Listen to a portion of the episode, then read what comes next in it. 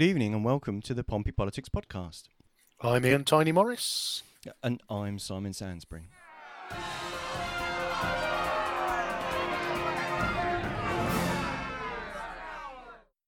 And welcome to another sunny evening on the South Coast Riviera with the sun beating down. We opt this evening to chat with a couple of folk for whom the sun has gently set on their time as councillors and on Portsmouth City Council. Um, yeah, sorry, I don't know if that was all muted because I've only just joined, um, come back in. So were you all okay? Ah, no, I was I was waxing lyrical about sunshine and sunsets on on Portsmouth City Council careers. So we're joined this evening live by ex-councillor Lynne Stagg. How are you, Lynne?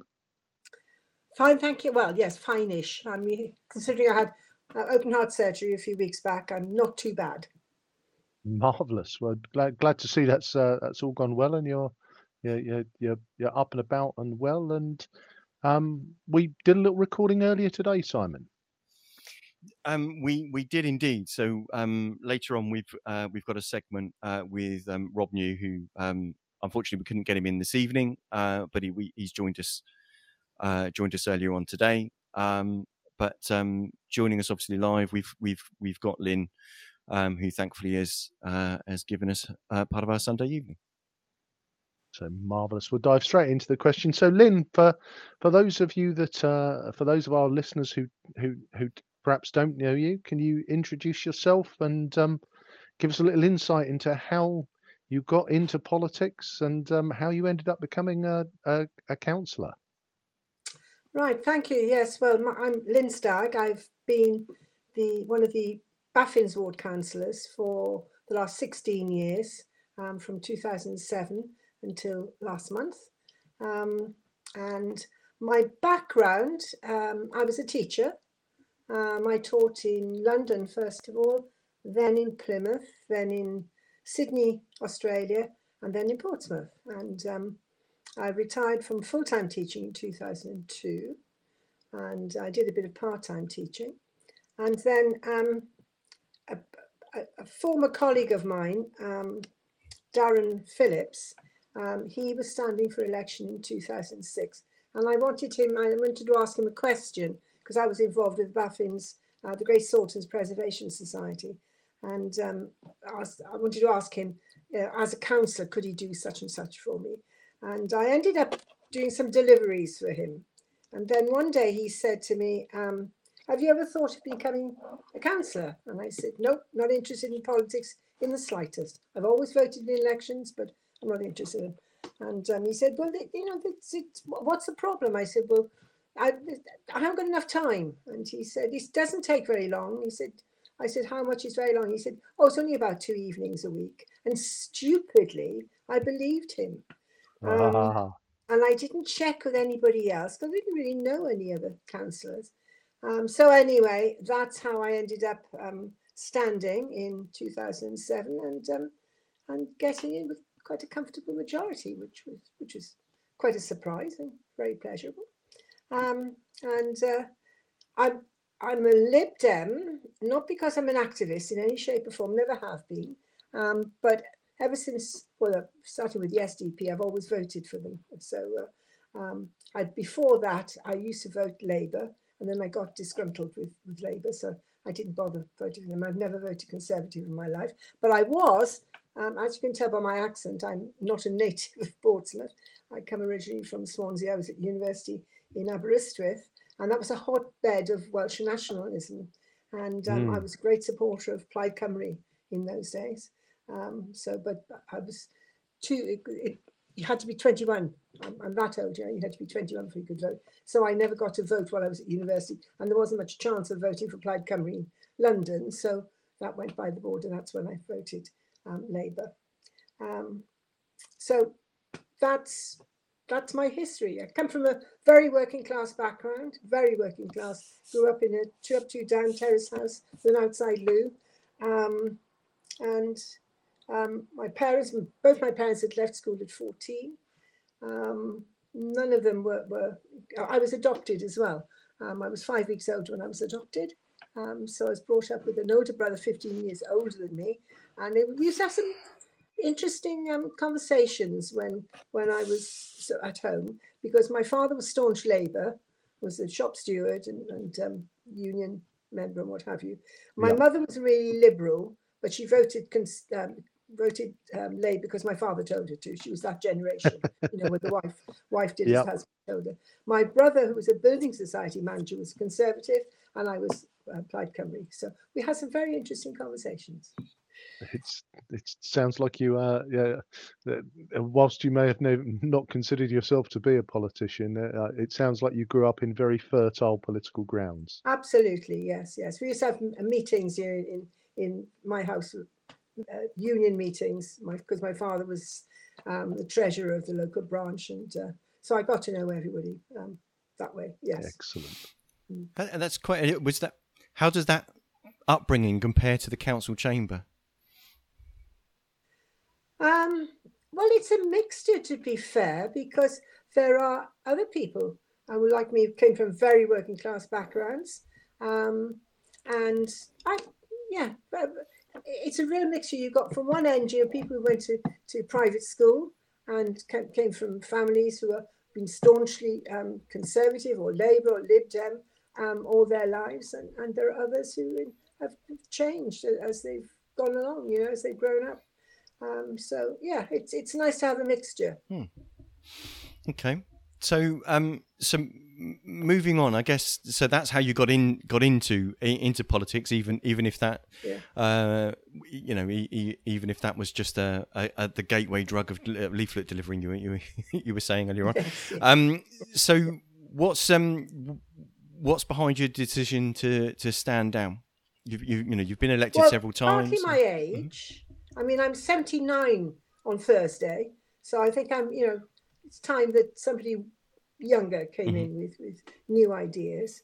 Um, my health was another thing um, because it's in addition to um, um, the open heart surgery, my dear darling dogs pulled me over into the gutter back at the end of January and broke my left shoulder, and that's still in a very, very dodgy um, position now. So it was very difficult. It was so much pain um, to, to carry on and do things as effectively um, as, as I should. And so, um, and, and the other thing was, you know, I've, I've given service. I mean, as a teacher, uh, you, you do more than just teach. You know, you, you are a social worker as well. so, you know, I've done lots of things for everybody else. I've got three children. I got divorced when my children were quite young. So I was always on the road because they all did different activities. And um, so I was on the road every day of the week, taking them to rugby, soccer, um, tennis, squash, gymnastics. Um, what else were they involved? Oh, um, orchestra, Portsmouth Schools Orchestra, uh, you name it. I, I was sort of, and then all the background stuff that goes with that, you know, the raising money Mm. through um, uh, jumble sales, etc. So I thought it's, it's time before I actually sort of finally kick the bucket, you know, to have a bit of time for myself. So so there isn't like a big project you're moving on to. It's just actually you you want to dial things back a bit and just enjoy the time, really.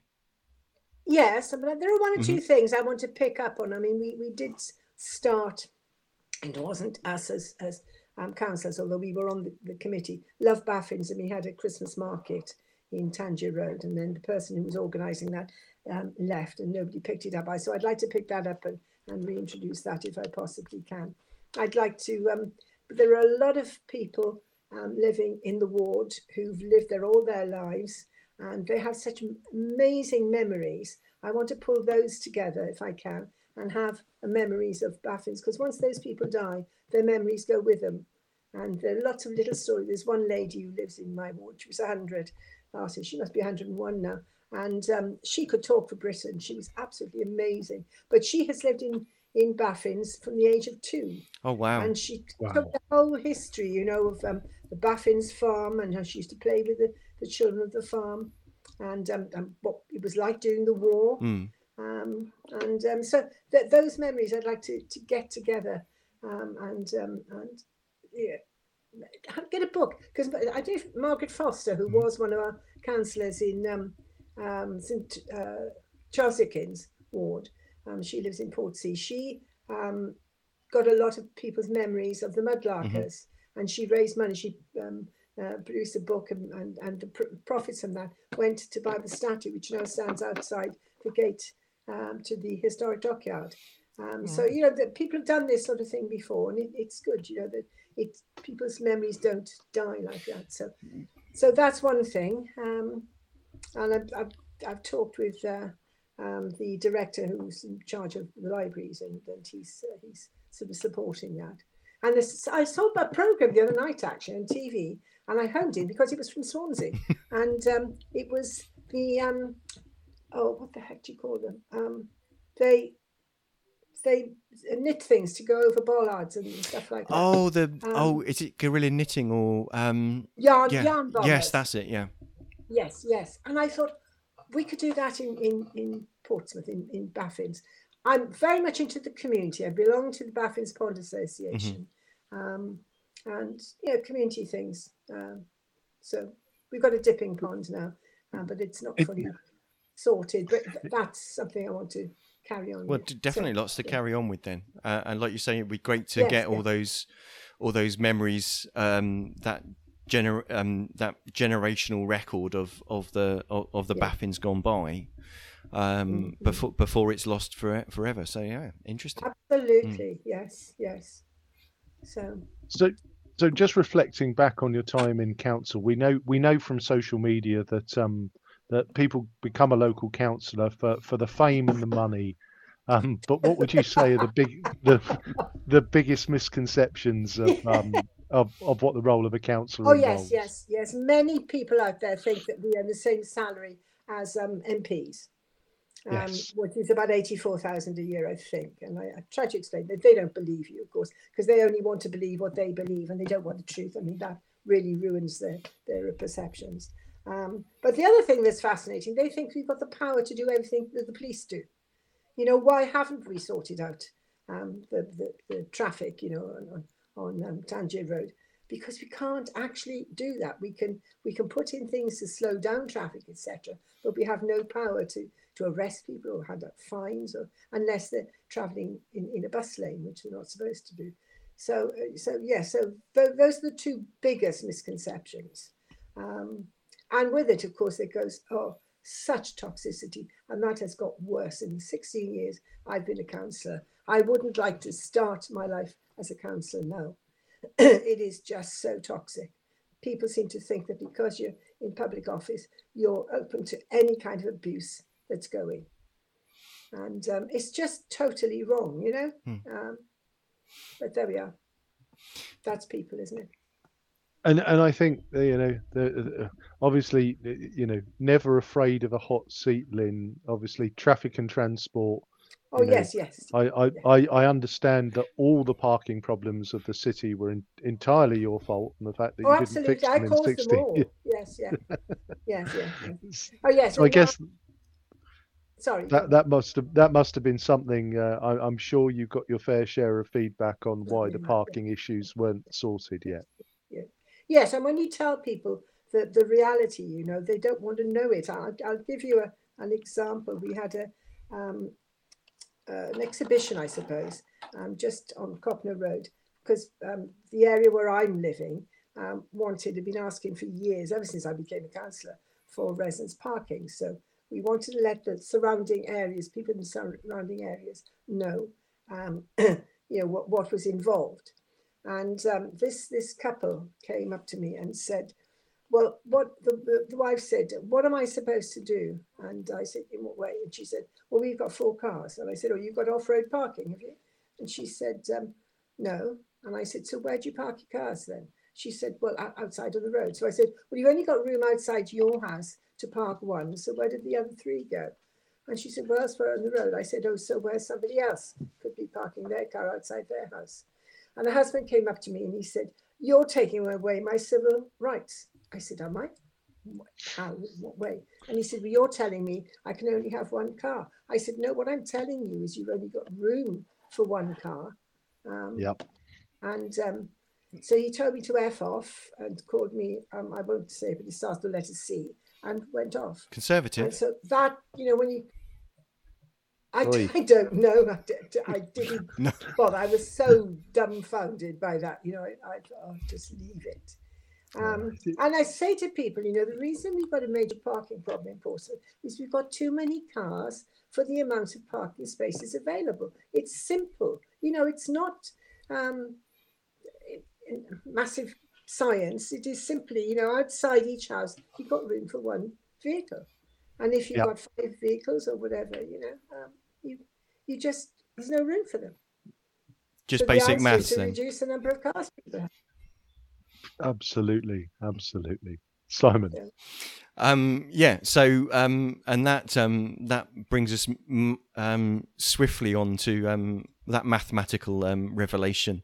Um, that um, Yeah. that brings us swiftly on to. So, what would you say your the highest and the lowest points have been of your uh, of your many years as as councillor? What's the what's the highs and lows? Well, the highs have been when, you know, when we've done something and people have said it's not going to work, it's not going to work, and it turns out that it, it does work. Um, the lowest ones are, I mean, we did it, and it we had to try it um, during lockdown.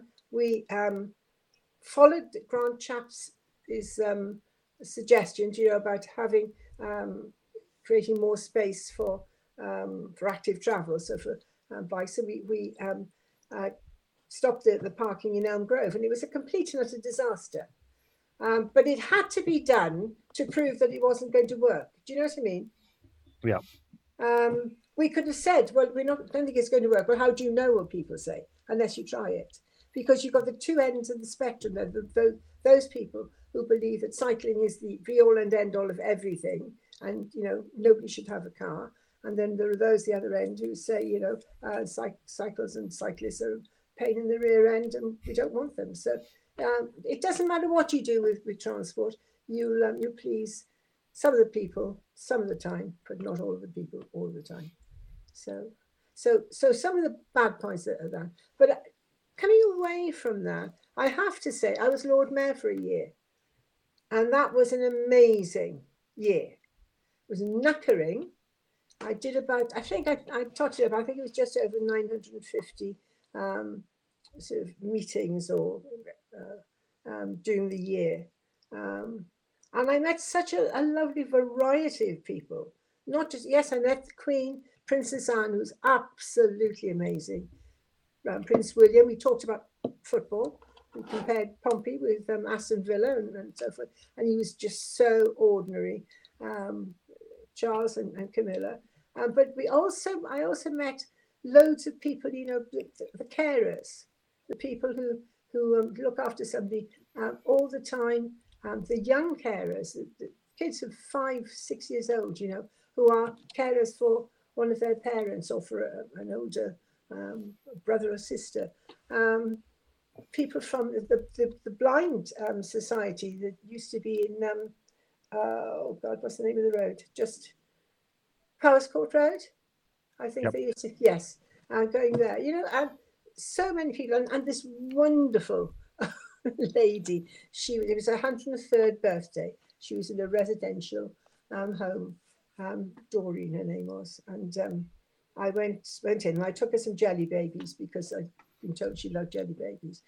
So I had the chauffeur with me, and um, so I sat down. and I was chatting to her. She had one of those hats on that looked like a Christmas uh, birthday cake, you know, and um, happy as Larry she was. She said, "Who's that over there?"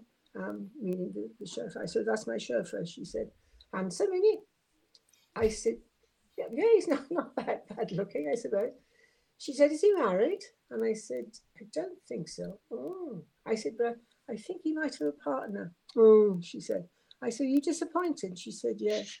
Um, and she said, I've got a chance there. have I?" And I said, Oh, go on, Doreen. I said, Nothing ventured, nothing gained. She said, Do you reckon? And I thought, if I could be like that at 103, one, absolutely wonderful. Um, so, so yeah, I met all sorts, and it was just such an eye opener, you know, being involved in so many things. So, from both ends of the spectrum.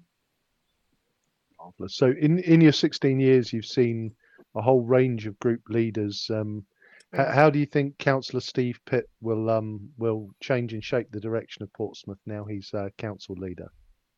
Well, Steve is, is I don't always agree with Steve, um, but then none of us, I'm sure, uh, always agree with our, our, leaders. I mean, not that he's my leader, but um, Steve is a straight down the middle um, person. He does things or he suggests we do things because he thinks that's the right thing to do. And I think that's important because you know where you stand with him.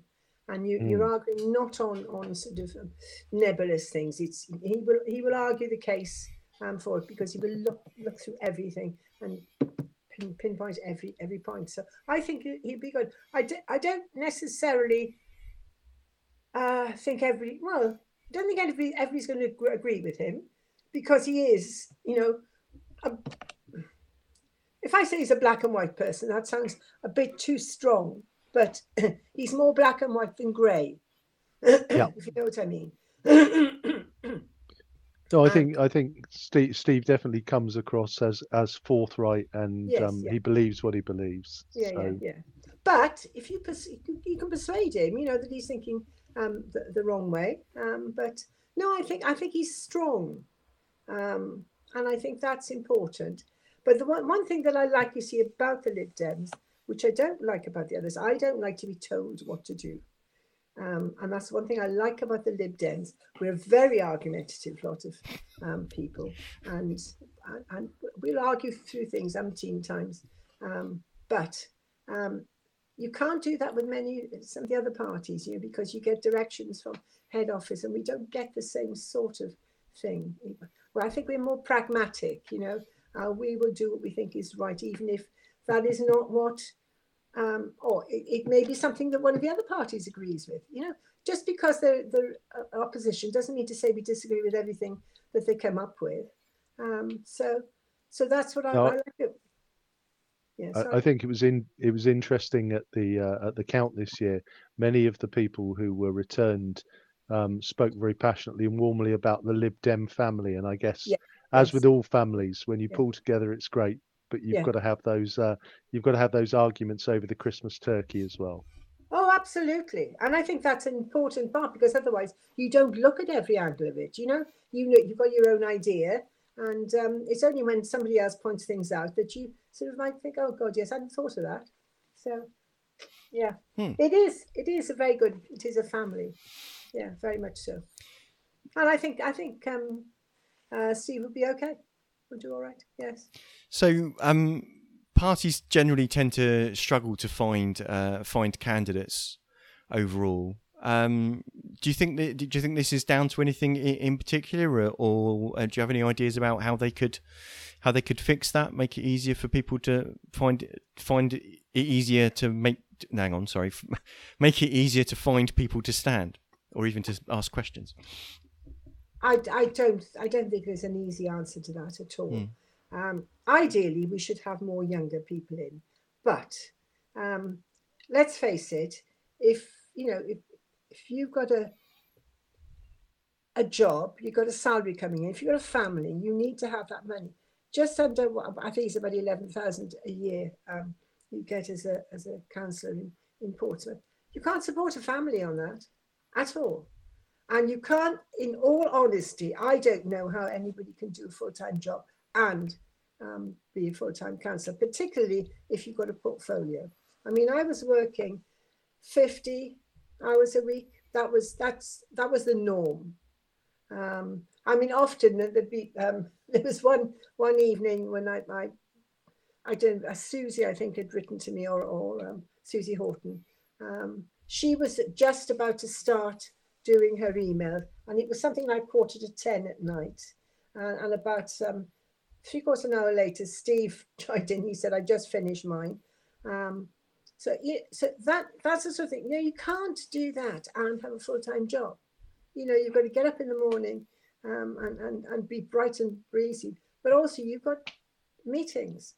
Um, so, and, and women, again, it's a, it's a difficult one because if you've got children, I mean, I, I would never, ever in a million years have dreamt of becoming a councillor when my kids were young because my time was with them until they reached an age where, you know, they were more independent. I would never have done it um, because, uh, you know, because your family suffers, and uh, that that's wrong. How you solve that, I don't know, unless you have full-time, properly paid councillors. I can't see that happening at all because there isn't the money, is there? So I don't know. I don't know what Hmm. the answer is. I've tried, you know, to persuade more women and people from ethnic minorities as well, um, because we're, you know, we're, we're short of, of, of them. Um, and we have so many quite large ethnic minorities in Portsmouth, and they really should be contributing, um, you know, not just contributing because it's expected of them, but to represent their um, people, their groups of people, because what they need, what they want, um, is not necessarily the same as, as what another group wants, you know, Mhm. um, because of the nature of, of their ethnicity. Um, I mean, well, so I'd like to see far more um, Muslim women, for example, um, involved um, on, on the council. And we've also got a, a large group of Kurdish um, people in, in the community, the, the Chinese. I mean, the Chinese, we've got the biggest, I think it's the biggest group of Chinese um, in, in, in the whole of the South Coast, even more than Southampton. I, think I'm right in saying that. Um, and yet we have very little uh, representation on the council. So I'd like to see more of, of that. And I don't know, I think I think we have to make it more appealing um, to them. But how can you make something appealing when you say, well, you've got to work 50 hours a week and you get a load of abuse on social media and everywhere else. Um, so, you know, um, but we only pay you 11,000 a year. Um, come on in and join us. That's a hard, hard thing to try it's a- sell. It, it's a, a, a, a four pound an hour, which is I think roughly what it works Yeah, out as. yeah, yeah. Um, yeah, it's it's it, it's an interesting one, isn't it? Yeah, that we, yeah. we you know we wouldn't expect anybody working for the council to be paid that, No, no, except the councillors um, Yeah, who we expect yes, an awful lot of. For, uh, Yes. I must say, mate, not all councillors work that hard. You've got some who are lazy individuals and they just pick up money, you know, uh, and there are others who work way over um, the amount of time um, that that they should be working. Um, and that's because they they are devoted to their work, you know. Um, it's not trying to be better than anybody else, but some portfolios, I mean, Kimberly Barrett, for example, who does environment, I mean, there's so much in there because in I mean the, the climate change thing is is gathering momentum all the time. She's at so many meetings, she's seeing so many people, she's going so many places. She's got two young children, yeah. Um, it's it's difficult. How how on earth can you expect her? I know she was working out one day. There was one week she said she was earning just over two pounds an hour for that week um, because she had so much to do.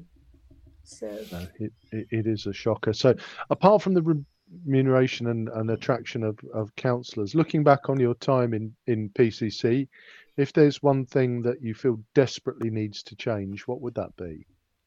something that's not likely to change because of the nature of a, a, a council, and that is for things to happen quicker. Um, because we get residents on our back, you know, why hasn't this been done? Blah blah blah blah. Well, you've got because it's because the council is handling people's money, everything has to be done meticulously. So it has to go to um, procurement. Um, so you know, if you want if you want something done, they've got to okay that that what you you wanted for is genuine, is okay.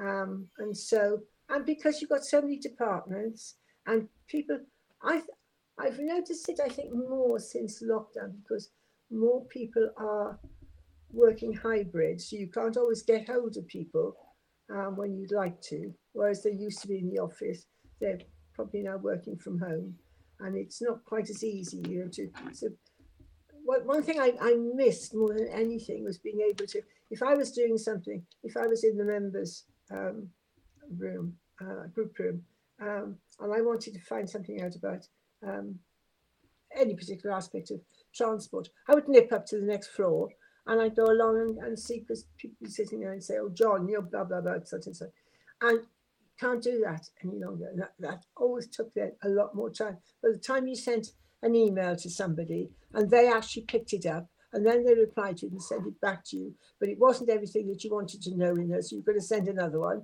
Do you know what I mean? So, yeah, yeah, yep. Um, so things weren't as, as fast as I would like them to be. And I can't see us going back to being full time in the office um, because it suits and, and, it does, it works well um, for a lot of people. So I know, I know with um, transport, they were sort of um, meeting particular days, you know. Um, Tuesday was a day when they would all come in for various things. Um, and, but it still only leaves you know a small portion of the day rather than um, of, of the week rather than the whole week where you can contact people. So sometimes it's not that easy. And then as a result, you don't get the communication tends to break down a bit, you know. Um, whereas if you see people on a regular basis, you can say, can you do such and such, or can you answer that? So that, that's one thing. And I don't know what the answer is to that. I just find it frustrating that things are held up. And that's not criticizing the, the officers because they do nope. a really good job. Um, it's just the, the, way the setup is now, yeah. So. Thank you, Lynne. Well, I uh, and uh, lovely to give us that insight. And I, I, I guess we we we would wish you a, a, a, happy retirement, but based on the list of, you, you strike me as a person who's I'm going to take it easy apart from these 27 things that I intend to keep working on. So, yeah, um, yes, yeah, yeah, yeah. Yes, so that, that, yeah. Yes, that's been that's me. I'm not going to change there. Um, uh, I've had to slow down these last few weeks because I just I I was back in hospital last Monday for three days because um, I had fluid on the lung. They thought it might have been a, um, a pulmonary um, embolism, but it wasn't, thank goodness. Um, but uh, so I've, I've, had to slow down, which is driving me nuts because I just don't have the energy. I'm sure it'll all come. Come, come good in the end. So no, yeah, yeah, yeah. um, that, has been absolutely marvelous, Lynne. Thank you for that, Simon. Oh, I'm, I'm, on the executive as well. I don't know why. I said to Peter, um, Brooke, why, why the hell have you got me on the executive? Because I'm not a politician. He said, that's why we want you on the executive. so I don't know how true that is. Well, there we go. It, it seems like your your days. Hopefully, you won't be doing any fifty-hour weeks anymore. But it seems like no, your, your no. days aren't exactly going to be um, feet up in the in the garden. So, uh, yeah, no, my garden's a shambles. I have to say yes. Mm. well, um, well, thank you, uh, thank you for giving us uh, some of your Sunday, Lynne. Uh, thank you very much for, right, for sharing all your all your answers, and um, all the best, and um, and good luck with all of those um, community projects in Baffins. Thank you. Thanks, Lynne. Have a nice evening, everybody. Thank you. So, um, yeah, so uh, thanks to Lynne uh, for joining us. So, our our our, our other contributor this evening unfortunately couldn't join us live as we were saying earlier on. Uh, so we've got a recorded interview uh, with uh, with Rob New, who also stood stood down in May. Um, are we good to, for me to uh, play Rob's interview, Ian? Yeah, roll roll VT. I believe in. Is is the term? yes, yes. Okay. It is. It is the term, and it looks like my dog is playing up. Okay. So we'll um, we, will we'll yeah. play the VT. Uh, and, run the run the VT. You, mute the mics, and you we'll, reset um, the dog. We'll work out yeah. what's gone on. Okay. Um, to jumping straight in for those of you that kind of don't know you, can you introduce yourself and kind of your how you got involved in politics? so um, I got involved in politics around 2005, 2006 as a basic leafleter going out um, for Penny Mordaunt and Donna Jones and um, Conservative councillors of the day, because the honest truth is, it was the only way I get to spend time with my then partner um, on a Saturday who was dedicated to the cause. Um, and actually, it, it, kind of went from there. So um, I, I, became councillor in 2011, um, was elected successfully for three terms and then decided that you know um, I wanted to do other things. Um, I also work for Penny Mordaunt MP in Parliament as well, um, and as many people in Portsmouth will have seen, you know uh, uh, she, she's doing some some big stuff, um, and so yeah, so it's been an exciting ride, and it's it's great so far. So that's me in a nutshell. Marvelous, thank you, Robert. Okay, so that leads us to the next inevitable question: is what was behind your decision to stand down? Um, so I'm I'm so I'm also uh, chairman of Portsmouth North Conservatives, and this is my outgoing year. So this ties in lots of things um, up nicely for me. So it's my last year as chairman. Um, I think you have to make way for new blood to come in to the council. Um, I myself personally am a big critic of career politicians in local government and like sometimes you need to know when you need to stand aside and when you've given all you can give and when you should also go on i think to look to embrace other challenges and avenues. Someone once said an analogy to me and that was a table with one leg you know like you, you see like fancy uh, uh tables at, at exhibitions is easy to take out. If a table has many legs you know it's harder to topple it. And in, and in that example are you the table or the leg Oh, it depends. I think I'm probably the person with the bats. okay. So, so what are you going to do with all of that free time?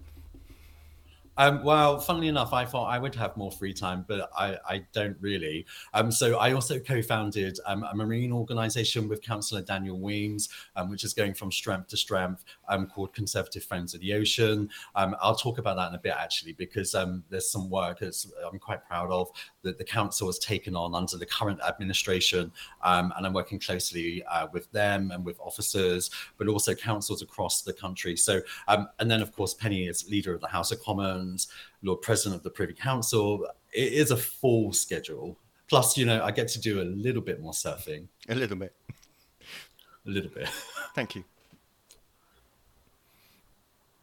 So we often see on social media, Rob, that um, people get into being a local councillor for the the fame and the big money. Um, mm. What do you think is the biggest misconception of mm. what people believe being a local councillor is about? Well, I think from casework, and I can say this with 12 years under my belt, um, plus parliamentary casework, um, is that people think that politicians, local government, and MPs actually are like demigods, like they have superpowers to resolve things. They don't. Um, and so often, I think the perception that is wrong um, is that they can affect change at every level. They can't they've got one lane that they can stay in, and it's basically council, um, mostly regulatory um, things that they can help with, um, and they can foster. And they they actually do have huge amounts of power, like soft power, I suppose, if you will, to affect positive change. But a lot of that is about co-working, cross-party, and with officers. So, Councillor Lee Hunt once once gave me some great advice, and this would actually be a good thing, I think, for um, uh, uh, members of the public who do think that you can just change everything for them and make their problems go away is that there are three powers in the council there is the administration, the opposition, and then the civil service. And you have to work across all of those to effectively um, help people. But even then, you can't always um, uh, fulfill the the expectations of what people um, think. And so, you know, so many people think a councillor is like an MP, for example, and it's mm. like they're not. And people think that MPs are there, you know, as like some sort of powerful uh, like deity, and it's like they're not. So I guess it's that uh, your your ability to influence and change. Well, I wrote to my local councillor and he did nothing. Is uh, is is, is the uh, is the narrative that you're fighting against. Yeah, you know, and you get that in local government. You see it in elections. Like there are some people, you know, who, who have, have, very strong views on certain issues. For example, the whole kind of like stop the boats thing. You know, like I'm no fan of Suella Braverman, for example. You know, I think she's quite a, a bad person. Um, but you know there would be people in the local elections who like i'm not voting for you as a local councillor because you're not stopping the votes. and it's like there's nothing to, we it's like it's not a councillor's remit a councillor's remit is to deal with council functions you know uh, things like drop curbs um, dog poo bins where they're placed you know um, uh, uh, council tax those kind of things and um, potholes in roads it's those kind of things or housing issues social services issues so it's a large remit but it's often not what is um, chiming with the public if that makes sense absolutely. I guess I guess Rob New out on your surfboard, just inviting boats. Do you mind turning back? Probably isn't going to cut it, is it, Rob? No, probably not. Simon. Interesting that it's all P's though. P- uh, was it poo planning, parking, um, and I'm sure there was another one, but I can't remember what it was. But um, yeah, so there we go. Um, Okay, so thinking back, obviously now you've you've had time to have a rest since your since that um, since however you felt when you woke up on May the fifth. Um, what would you say are the highest and lowest points of your time as councillor? Um, so I think probably the highest points, and of course they're kind of like uncelebrated things because a lot of the casework you do is incredibly complex. Um, some of the work is, you know, it, you you could never sing about it anyway because it's private. Um, so I think probably the proudest things that I've done. Actually, there's a few. Um, the first one is helping quite a few people not lose their council houses because they've got into financial difficulty, real strife. Like most people fall into crisis at some point during their life and they don't know where to turn. And quite often, the way that people cope with that is they kind of close down, they stick their head in the sand, they don't open their, their, their mail that comes in. And then, of course, the situation does get worse, but eventually it reaches a crescendo where they do need help.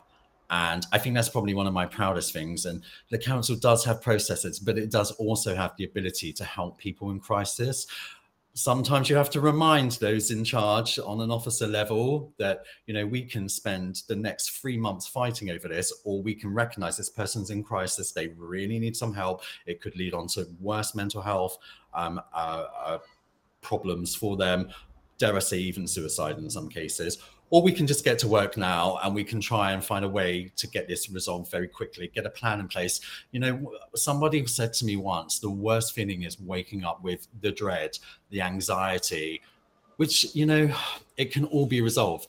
So i think i was lucky in that like i'm not afraid of knocking on you know fortress doors so to speak. I'm not afraid of shouting at people if i know it's the right thing to do and that they should be doing it and I have to say, in nearly all of those cases, the officers were superb, and so were the politicians that helped. And you know, so that, I think that's probably one of my proudest things. It's not something that you can really shout about, but I think things like that can only also come from a place of like a lived experience as well. Like I've been on hard times, very hard times at times, you know, has been well documented when I was plastered all over the front page of the Portsmouth News for various things. You know, they didn't they didn't care about the hardship I was going through, but I remember it because I remember how I felt. And so when you listen to some of those residents, and a lot of them, I have to say, weren't even in Copnor Ward, they were from all over the city.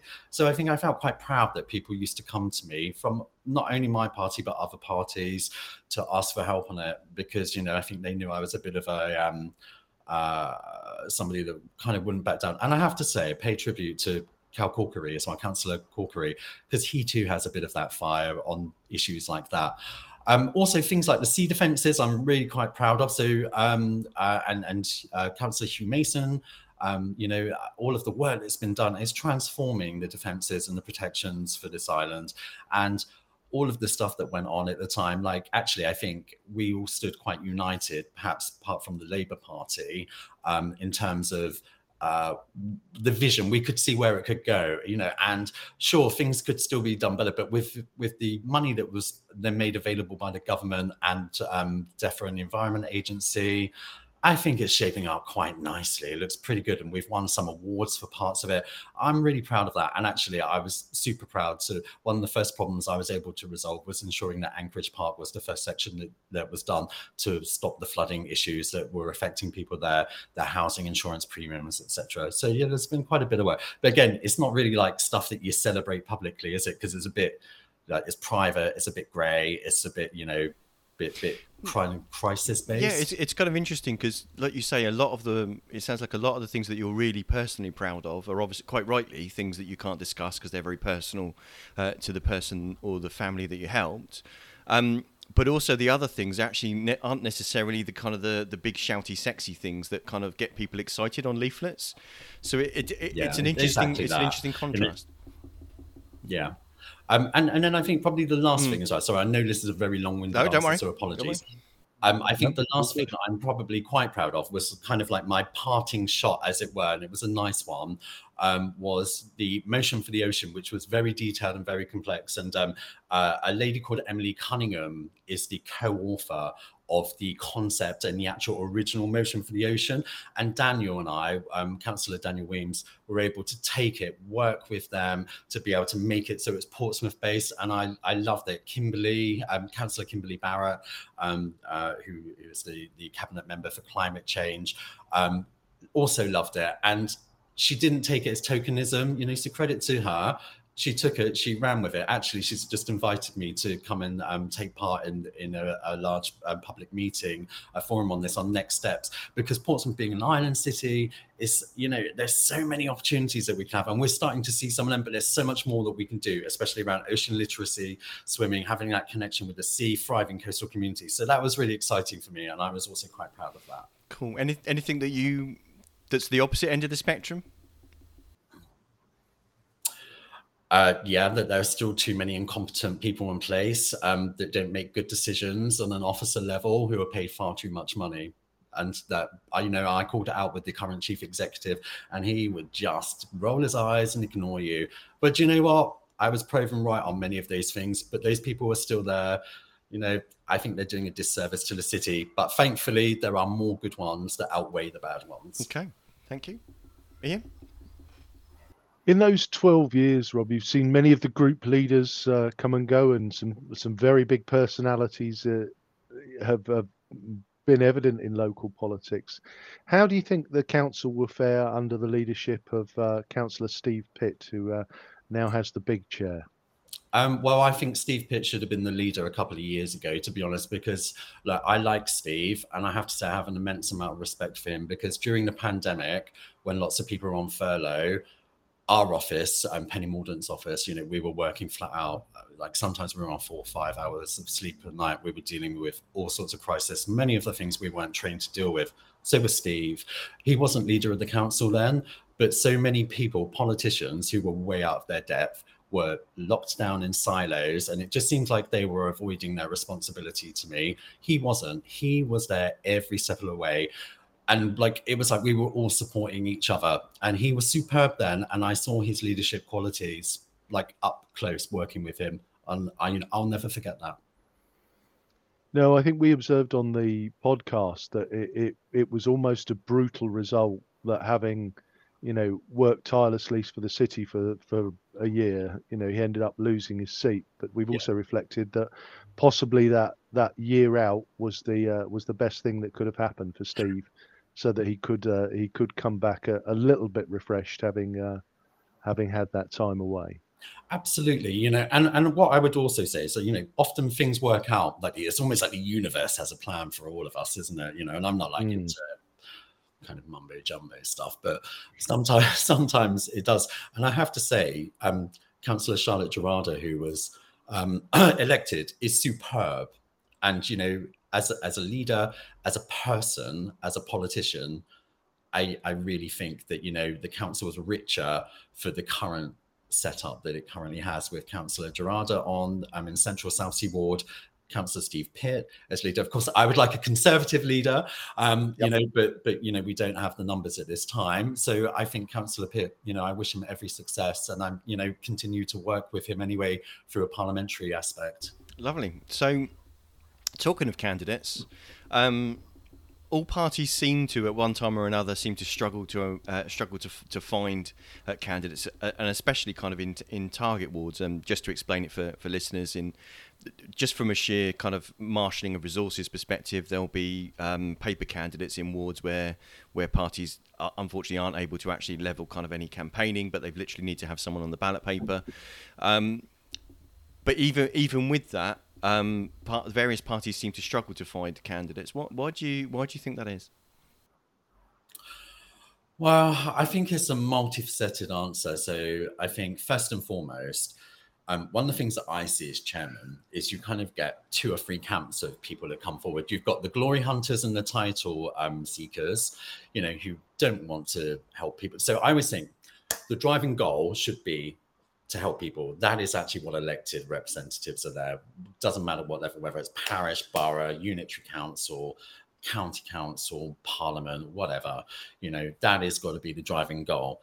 for a lot of people it isn't they're about status etc well fine you can sniff those people out a mile out you know and then you can deal with them because it's all like it's about managing people right then you get the people who are humbled by their experiences and they want to go out they want to use what they've learned to help people so that they don't have to go through all the hardship they went through they're often salt of the earth people, you know, and quite good, and they make great local councillors, in my experience.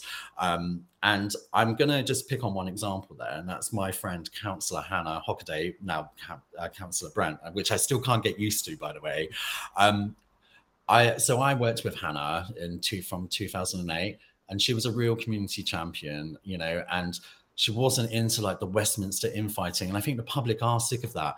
And she has made such a great local or she became such a great local councillor she was interested in all the things that you know the glory hunters who i formerly mentioned absolutely were not. But i would say hand on heart she's helped far more people than those that are seek status and free dinners do you, and, and if parties are struggling um, especially when I think don't we in a couple of years we, are facing the prospect of all ups because of the boundary changes. Um, how what's what should part what should parties be doing about trying to find candidates, and what advice would you would you give to people that are considering standing? Well, I think one of the other problems, of course, is the remuneration. Mm. So, because one of the first things that you talk to a candidate about is what's required. Mm. Um, like, while colleagues would completely, I think, join me in making the case of, but it depends on what you're wanting to get out of it, because you can technically do as little or as many hours as you like, as long as you turn up to a set amount of statutory full council meetings. But the reality is, if you're a good caseworker, it's going to take a lot of time. And therefore, that's going to eat into your evenings, your weekends, or dare I say, it, actually, like you'll probably have to balance your full-time job um, if you work um, with trying to get that fitted in all of a sudden you're like wow, okay, the remuneration that they give you for the expenses is peanuts. So it is the old adage: if you pay peanuts, you get monkeys, and in some cases that is true. That I think is one of the main obstacles, especially with the cost of living crisis, the things that are happening now. And I mean, things aren't going to get better, I think, in the short term. So I think we're still looking at two or three, four years away before we start to see light at the end of the tunnel on, on some of these issues.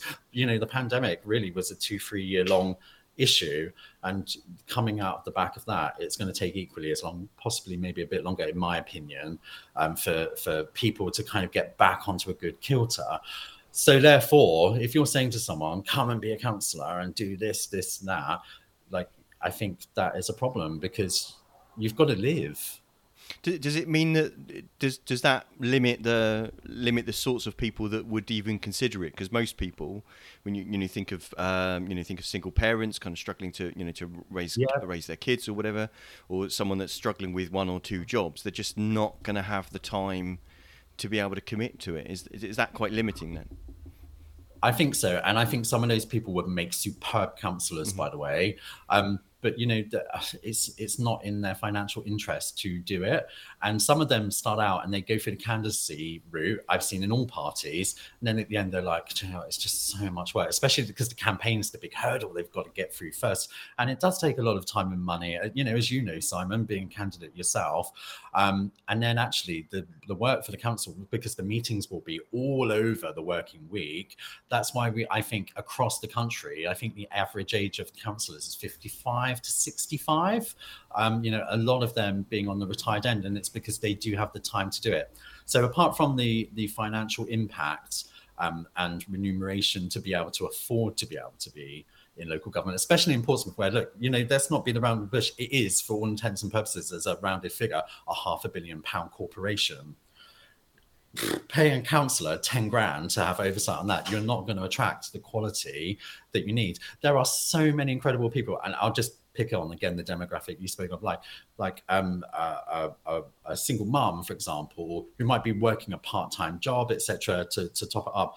A lot of those people are so switched on, like they just feel feel themselves because we've got access to so much information.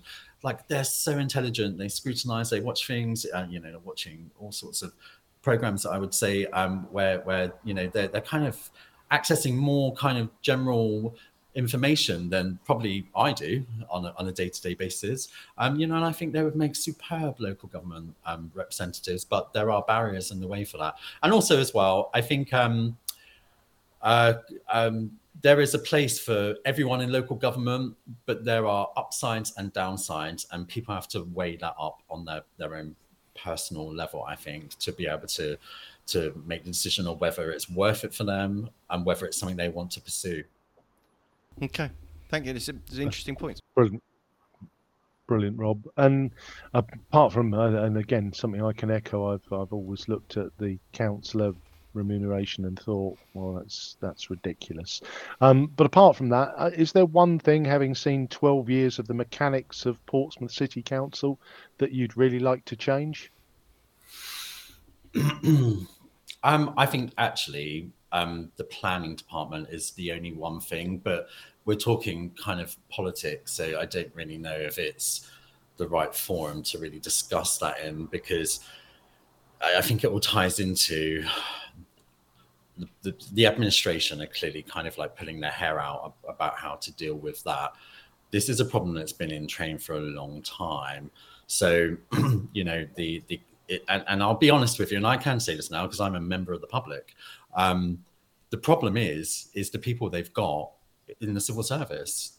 It, it is the head or whatever he's called, deputy head of planning, or I, know they've they've been pushing the deck chairs around on um, on the deck, so to speak, um, uh, with this. But the council seems to have a real problem, and I suspect on one hand it's because they don't pay enough. On the other hand, it's probably too expensive to get rid of the current person who is a part of the well, he is the problem. I'm going to say that. I don't care, you know, to be honest with you, because I've found him extremely frustrating to work with over the past three, four, five years, however long he's been in post. The former person before that I thought was superb. She was offered a better job, and so she she moved on as you know as a right, and she, she was great. Um, she was always somebody you could go to with a, a, a, major problem around those issues, and she would always take the time. She'd always have a caseworker ready to to sort out. You don't even get replies to your emails now. That's how bad it is. And what it says to the city of Portsmouth is, "We're closed for business." That is not good. And so that's what I would like to see changed. And I feel sorry for the leader of the council on this issue because I know that he is working to try and do it. I suspect he's between a rock and a hard place. Absolutely. Um, just an additional question, Rob, which is, uh, and again, it, your, your sign off um, was extremely generous to all of the mm. people mm. that you had worked with. You even we we were we were lovely and privileged to be the last word on your Facebook sign off, which we we greatly appreciated.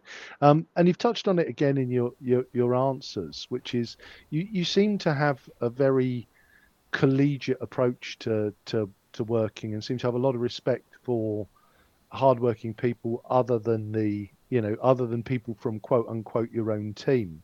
How, do you see the sort of current polarization of politics and and how can that tide be turned so that we can we can disagree more nicely? So that's a part of the problem isn't it? And don't get me wrong like when i first got involved i was very much in the punch and judy gang you know house of cards is really exciting. I learned the hard way. I learned from my mistakes I also have a great mentor and somebody that's always put their wing around me, who's shown me a better way, I think, in politics. And actually, you know, it's I learned this in the pandemic, at the start of the pandemic. It is exhausting having to shout at people to get them to do their jobs. It's far better to build a proactive relationship with people so they want to help you and so they know you. And i have to say i do have a lot of respect for people across the benches people in my own party as well that we've got some real stars. Councillor lewis gosling um, councillor hannah brandt um, councillor daniel wemyss um, and also simon you know councillor simon bosher is our group leader. There ain't nothing he don't know about the city council. If you need some to know something, and you also need someone to go to bat for you on your team, he will stand with you. He will be your Targaryen dragon by your side, and he will probably do. And because he's got such great relationships with the officers, he will probably do some of the nice behind the scenes, um, you know, uh, look, can we just get this sorted? This is why X, Y, and Z. And he is fantastic at that. And so I have huge amount of respect for him. But um, the reason why I did sign off and pay homage to those people is because I really liked working with them, as the honest truth. And I think that we're better together, to quote, you know, the great late Jo Cox. Um, and Penny Mordaunt was really good friends with Jo. So I've seen it up close and personal in Westminster. When times are hard, you have to pull together with people. You might not always agree on everything, but mostly you share the same end goals and uh, the end of the journey, the destination. It's just how we get there is what we don't agree on. Um, but by working together, you can kind of. So I'm all about pragmatism for the most part now, um, and, uh, I think compromise. If, if, if you can get to the end goal and you can do it well, it does it really matter in the end how you get there? Probably not. Brilliant. Thank you, Rob. Thank you very much. My pleasure. No, I thought that was uh, that was very insightful and Rob generous as ever. Um, yes, indeed. There's a timed appearance by your cat. Um, so d- yeah, interesting in the in the similarities in the things that both Lynne and uh, Rob were saying in around the um, the the sorts of things that are limiting the sorts of people that are able to stand for council um, and and take part um, and how difficult that is to that difficult the thing that is to crack, uh, but also the frustration in just how long it takes to get things done.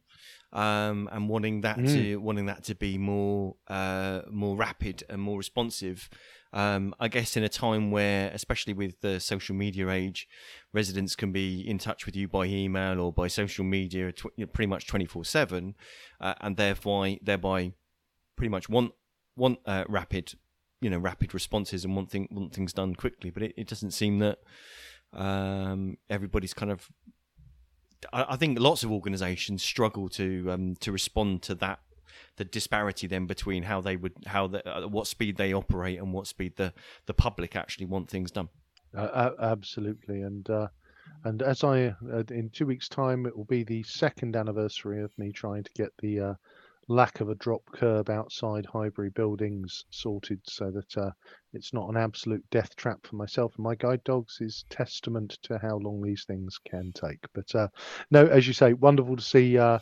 Um, see two two politicians who have served the city extremely well um, from different sides of the chamber um, agreeing on so much. So, with that, we shall sign off. You've been listening to the Pompey Politics podcast. I've been Ian Tiny Morris. Um, and our guests have been uh, the former councillors Lynne Stagg and Rob New, and I've been Simon Sainsbury.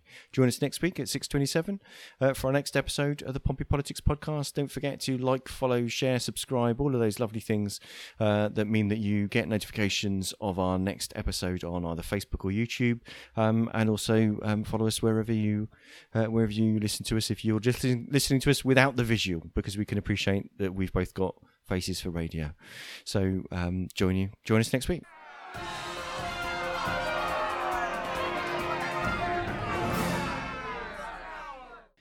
Thank you for listening to this episode of the Pompey Politics Podcast. If you want to make sure you get notifications about upcoming shows and get to know when we're live, we normally broadcast live 6:27 p.m. on a Sunday evening. Then follow us on Facebook at Pompey Politics Podcast. You can also follow us on Twitter at Pompey Politics One. Please, if you'd like to, feel free to leave a review wherever you listen to your podcasts, and you can even ask Alexa to play the podcast for you. Alexa, play the latest episode of the Pompey Politics Podcast. Getting Pompey Politics podcast from Amazon Music. Alexa, Playing the latest episode. Stop. see? It's easy.